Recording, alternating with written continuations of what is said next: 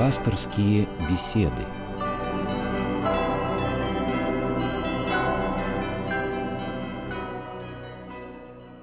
Здравствуйте, уважаемые радиослушатели. Сегодня наша беседа происходит в канун Святой Четыредесятницы. Мы встречаемся с вами в самый канун Великого Поста. И я так думаю, наверное, что этому будет посвящена большая часть ваших вопросов. А отвечать на эти вопросы будет отец Михаил Прокопенко. Здравствуйте, Добрый отец вечер, Михаил. Здравствуйте. И телефон наш, привычный вам телефон, бесплатный телефон 8 800 222 9992. 8 800 222 9992. И для начала, отец Михаил, вот такая небольшая история. Несколько лет назад я гостила в Никольском монастыре Переславля-Залесского. Пригласил меня туда игуменя Евстолия. И так оказалось, что дни пребывания там совпали с началом рождественского поста. И вот я слышу фразу, которую произносит матушка Евстолия. «Как хорошо, что наконец начинается пост». И вы знаете, в эти слова была вложена такая душа, с такой душой говорились, и такое неподдельное чувство в них звучали. Вот как, знаете, бывает, когда ты выходишь ну, допустим, на берег моря и вдыхаешь вот этот вот самый прекрасный морской воздух. Или еще у меня вот закрепился образ такой с э, юности. Эта картина, она постоянно встает в воображении, когда вот хочешь подумать про что-то хорошее. Прошла майская гроза, сильная-сильная гроза, хлестала она по окнам, это на даче было. И вот она прошла, пронеслась, небо уже голубое, чистое, как будто отмытое. И я распахиваю окошко, а под окном кущи сирени, и вся она полита дождем, и вся она так благоухает. Вот вы знаете, вот как хорошо, я говорю, как я хорошо. Потом роман с Рахманиновым такой есть, здесь хорошо, здесь только Бог да я. Я тогда не знала этих слов, но вот было ощущение чего-то, знаете, просто неземного. И вот когда я вспомнила об этих словах матушки Евстолика, она сказала, как хорошо, что наконец начинается пост. Удивительно это было, но потом я подумала, а вот как же так? Ведь это монастырь, и живущие в этом монастыре люди, они же пребывают, как бы сказать, постоянно в посте и молитве. Почему же еще они ждут так этого поста? Поста. А, это был рождественский, это не такой э, трудный пост, скажем, как великий. Вот как вот вы объясните такие слова? Вы знаете, наверное, это слова человека весьма трудолюбивого, который радуется самой возможности трудиться. Для многих из нас любой труд – это отягощающее какое-то дело, да? Вот ну, известно такое изречение, что если ты найдешь себе дело по душе, то ты никогда не будешь работать. Вот люди, которые ценят... Никогда не будешь работать? Да, никогда не будешь работать. То есть ты будешь трудиться, разумеется, ты будешь много сил, наверное, посвящать вот этому самому любимому делу э, своей жизни. Но работать, в том смысле, что находиться в рабстве у этого занятия, ты не будешь никогда. Наверное, вот, э, вот эта радость матушки Евстолии, она была продиктована именно таким ее душевным устроением. Для нее дела благочестия не были чем-то отягощающим ее душу. Они приносили ей подлинную радость. Хотя, конечно, а, они требуют определенных и затрат душевных, и телесных, затрат сил, требуют, в конце концов, и дисциплины, иногда бывают даже ну, довольно тяжелые для Тяжело, человека. Да.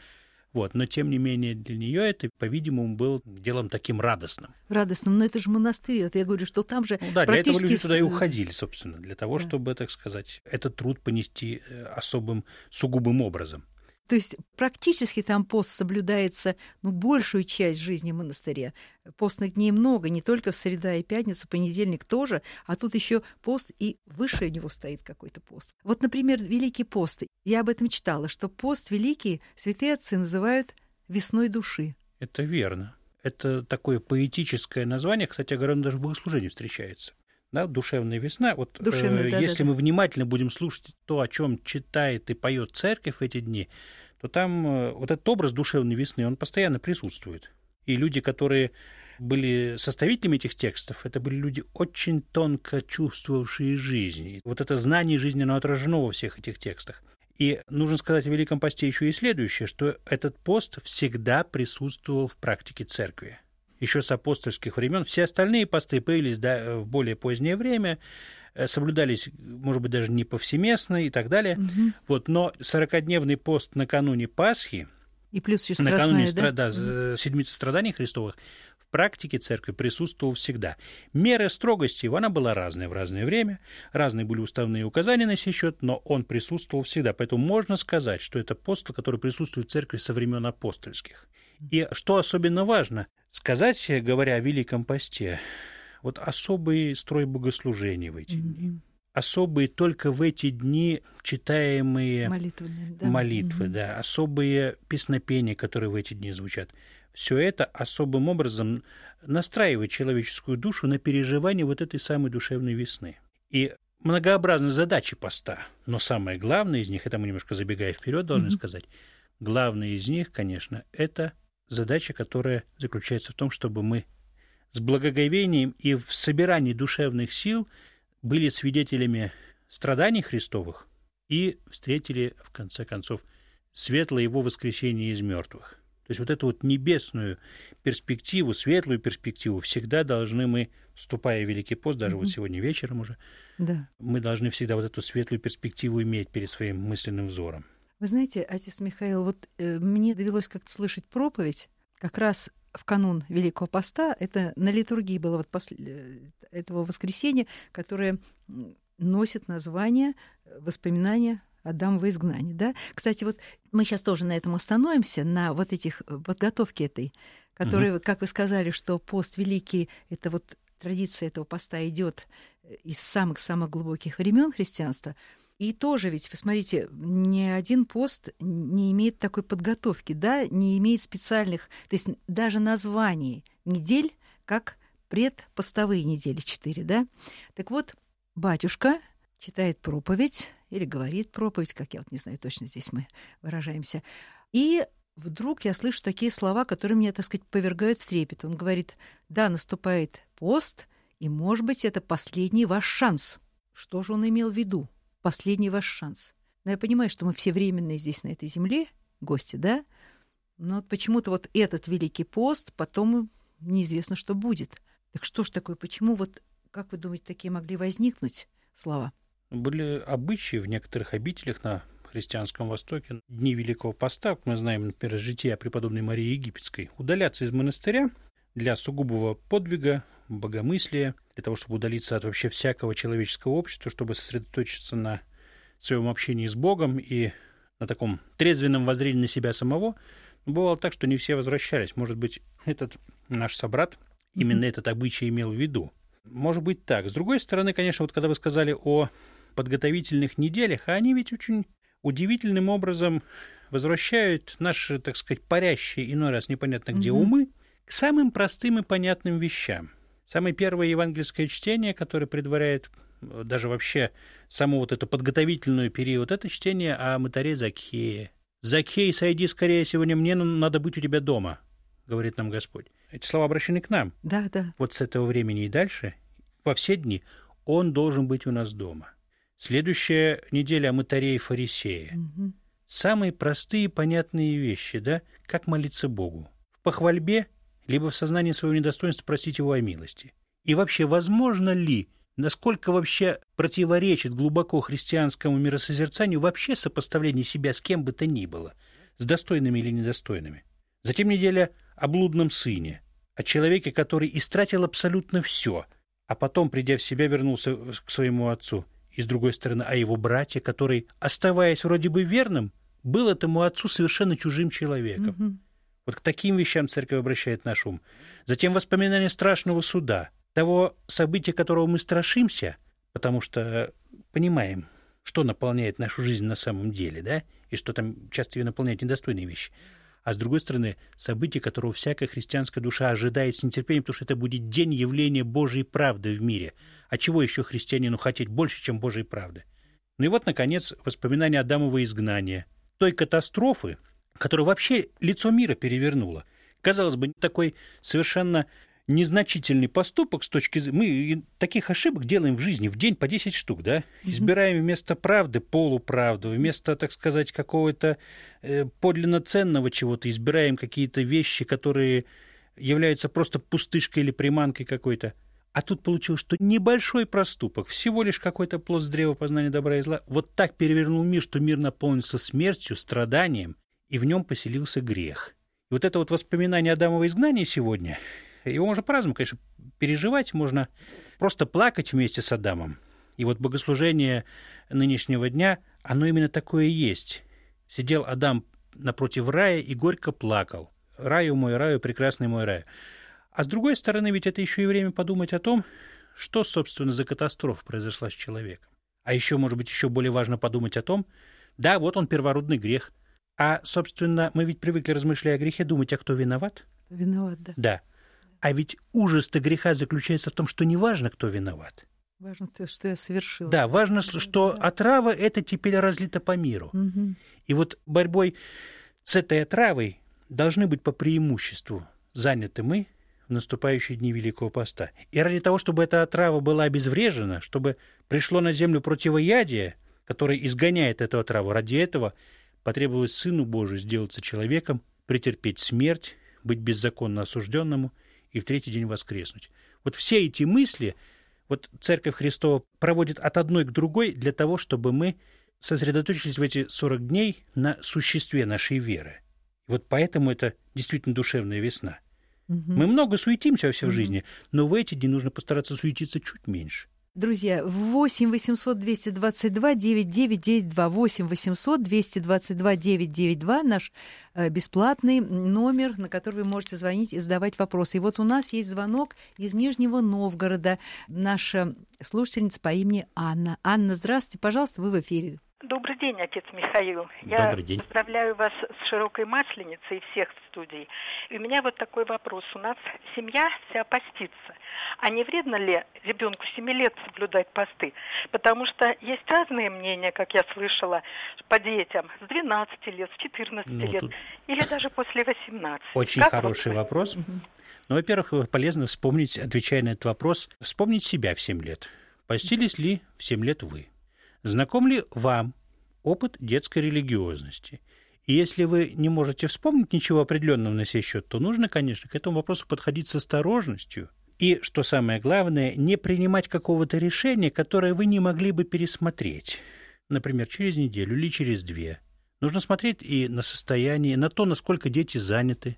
Бывает так, что у них и драм-кружок, кружок по фото, еще и петь охота, еще и уроков по 10 каждый день, а еще и презентацию надо сделать, а еще и поделку, а еще там в бассейн сходить и куда-то еще. Ну, такому ребенку, не знаю, надо его, наверное, просто за вредность молоко ему давать. Этот вопрос в общем порядке решить нельзя. Нужно просто смотреть на то, как себя младенец или там уже отрок или отроковица чувствует. С другой стороны, если вся семья постится, то ребенку, в общем-то, легко, как правило, бывает следовать за общим течением жизни в семье. Потому что если вы сами поститесь, то я думаю, что вы себя не обижаете. Готовите хоть и постненько, но вкусненько, это дело хорошее. Отец Михаил, вот наша радиослушательница поздравила с Масленицей, которая, в принципе, вот уже она все, она завершилась через 17 Еще несколько минут. часов. Как часов? Пять часов начинается служба уже? Не-не-не-не-не-не. Нет, нет.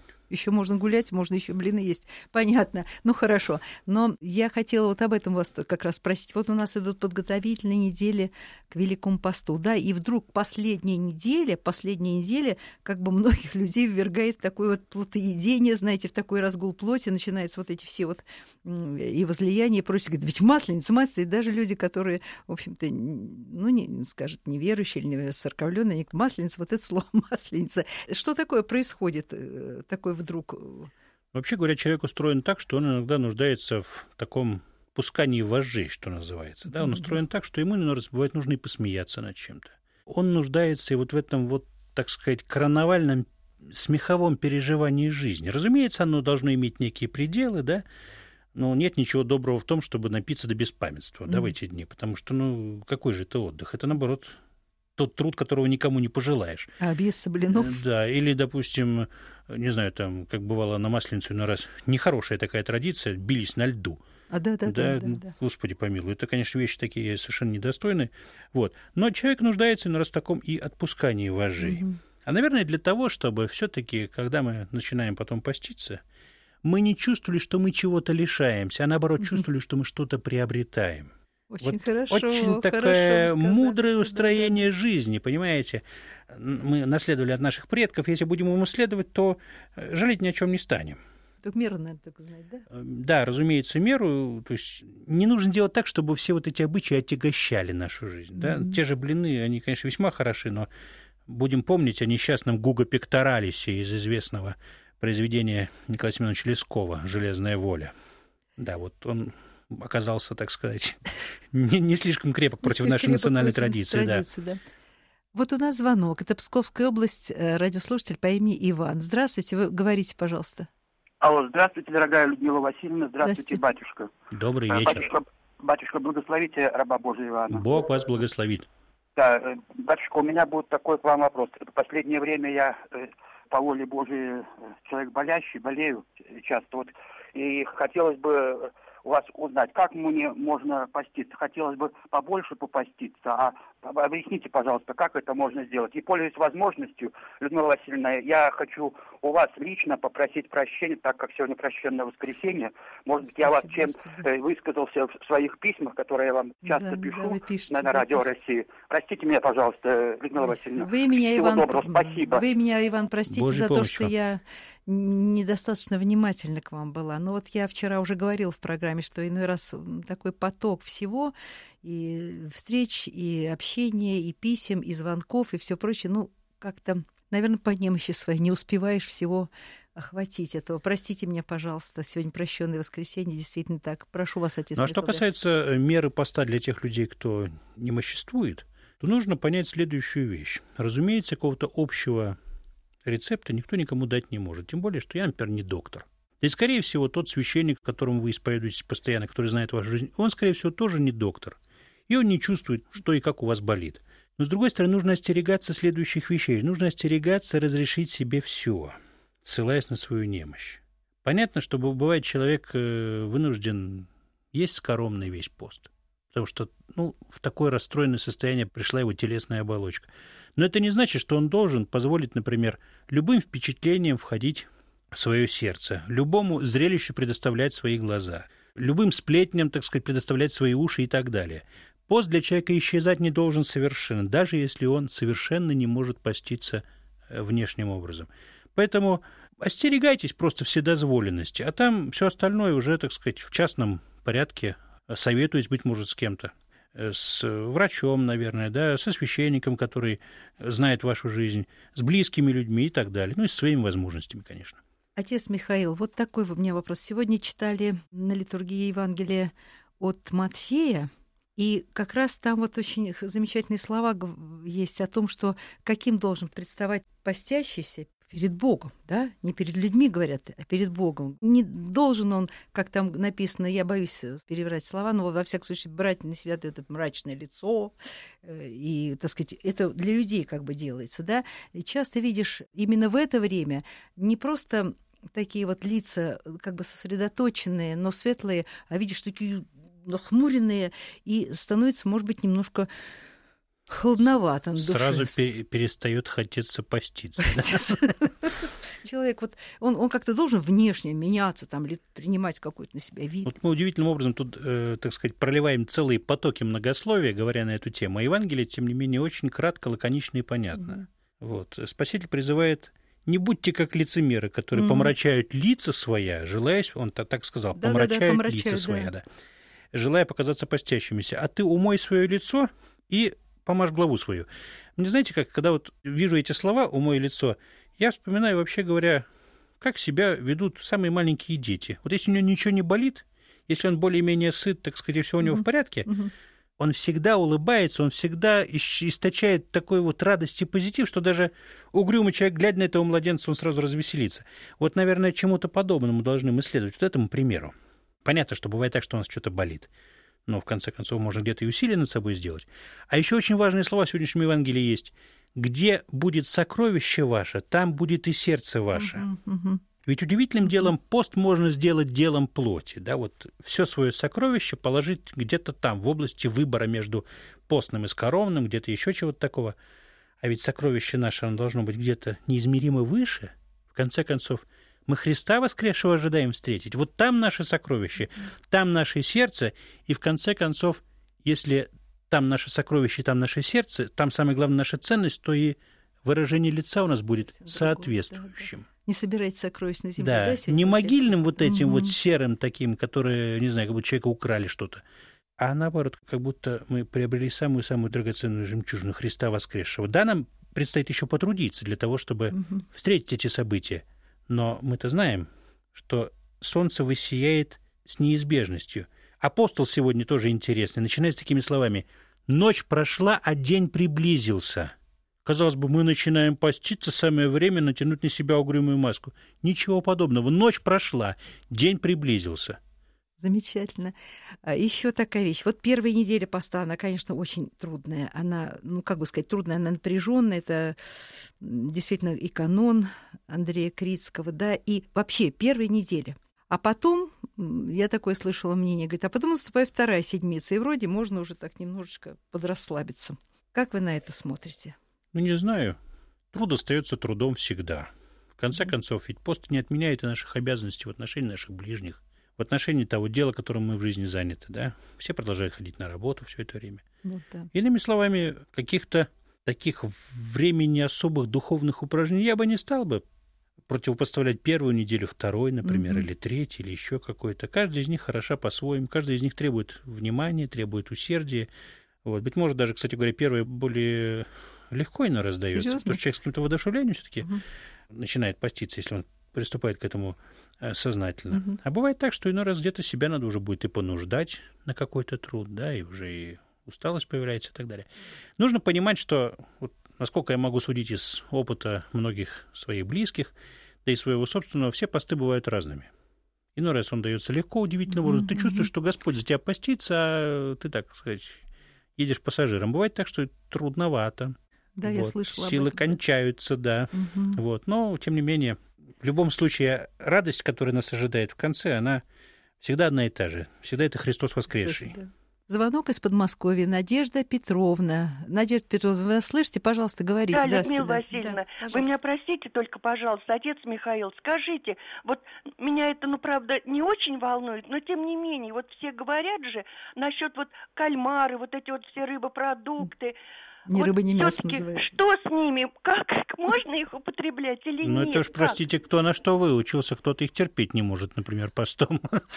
Вот, смотрите, пожалуйста, сами, это вопрос, который вы, наверное, должны решить самостоятельно в своей семье, да, А, ориентируясь, ну, наверное, на совет приходского священника вашего, либо на сформировавшиеся в вашей- жизни привычки. Вообще принято считать, что кальмары и прочие, так сказать, вот эти вот беспозвоночные, они постнее рыбы. Мгм. Ну, ни рыба, ни мясо их Вот, да, называют. да. И грибы с глазами их раз называют. Да. Вот. Да. Поэтому смотрите, пожалуйста, сами. Это вопрос, который общим порядком решать его не следует, а частным образом вы его с легкостью решите. Ну, и у нас остается времени не очень много, отец Михаил. Я вот думаю еще о времени, которое наступает, и часто мы спрашиваем именно про еду. Для нас это вот такой какой-то, как вам сказать, ну, одно из самых главных, как быть с этой едой. Это, наверное, все таки не главное, да, как Иоанн Златоуст говорит по поводу того, что надо делать и куда э, употребить свои усилия прежде всего. Э, И я хорошую фразу прочитала. Не знаю, вот не помню. И, или не была она подписана. Но, во всяком случае, по интонации и по стилю она похожа на вот высказывание, которое делал Амвросий О- Оптинский. Э, Он говорит так, не настаиваю я на этом, но э, фраза такая, кто не слышит чужие стоны, тому не поможет ни пост, ни поклоны. В общем, верно, конечно, потому что, допустим, богослужение наше тоже ведь э, нас обращает к тому, чтобы мы и тяготы ближнего понесли, и милостыню ведь не творили, и где-то, может быть, какой-то труд ради ближнего мы подъяли бы. Иными словами, пост — это время, когда мы просто вообще о вечных Божьих заповедей, данных нам на любое время, и на постное, и на постное, чтобы мы о них вспомнили. Если вдруг мы в какой-то суете забыли об этом, то пост — самое время вспомнить.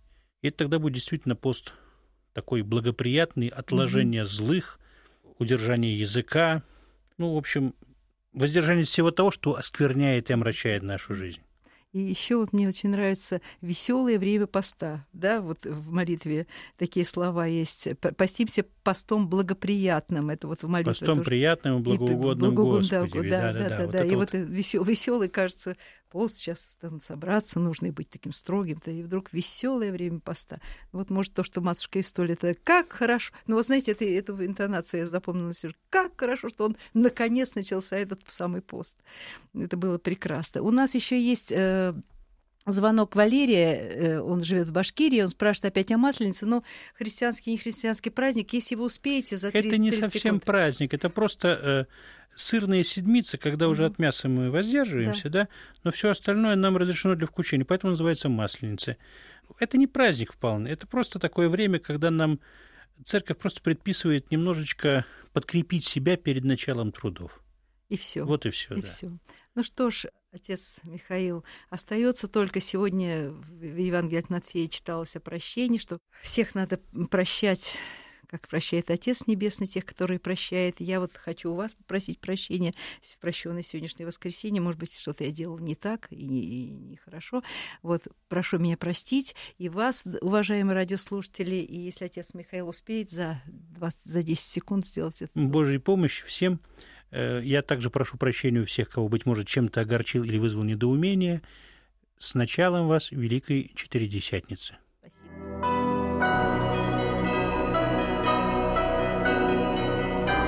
Вы слушали программу «Пасторские беседы» из цикла «Мир, человек, слово».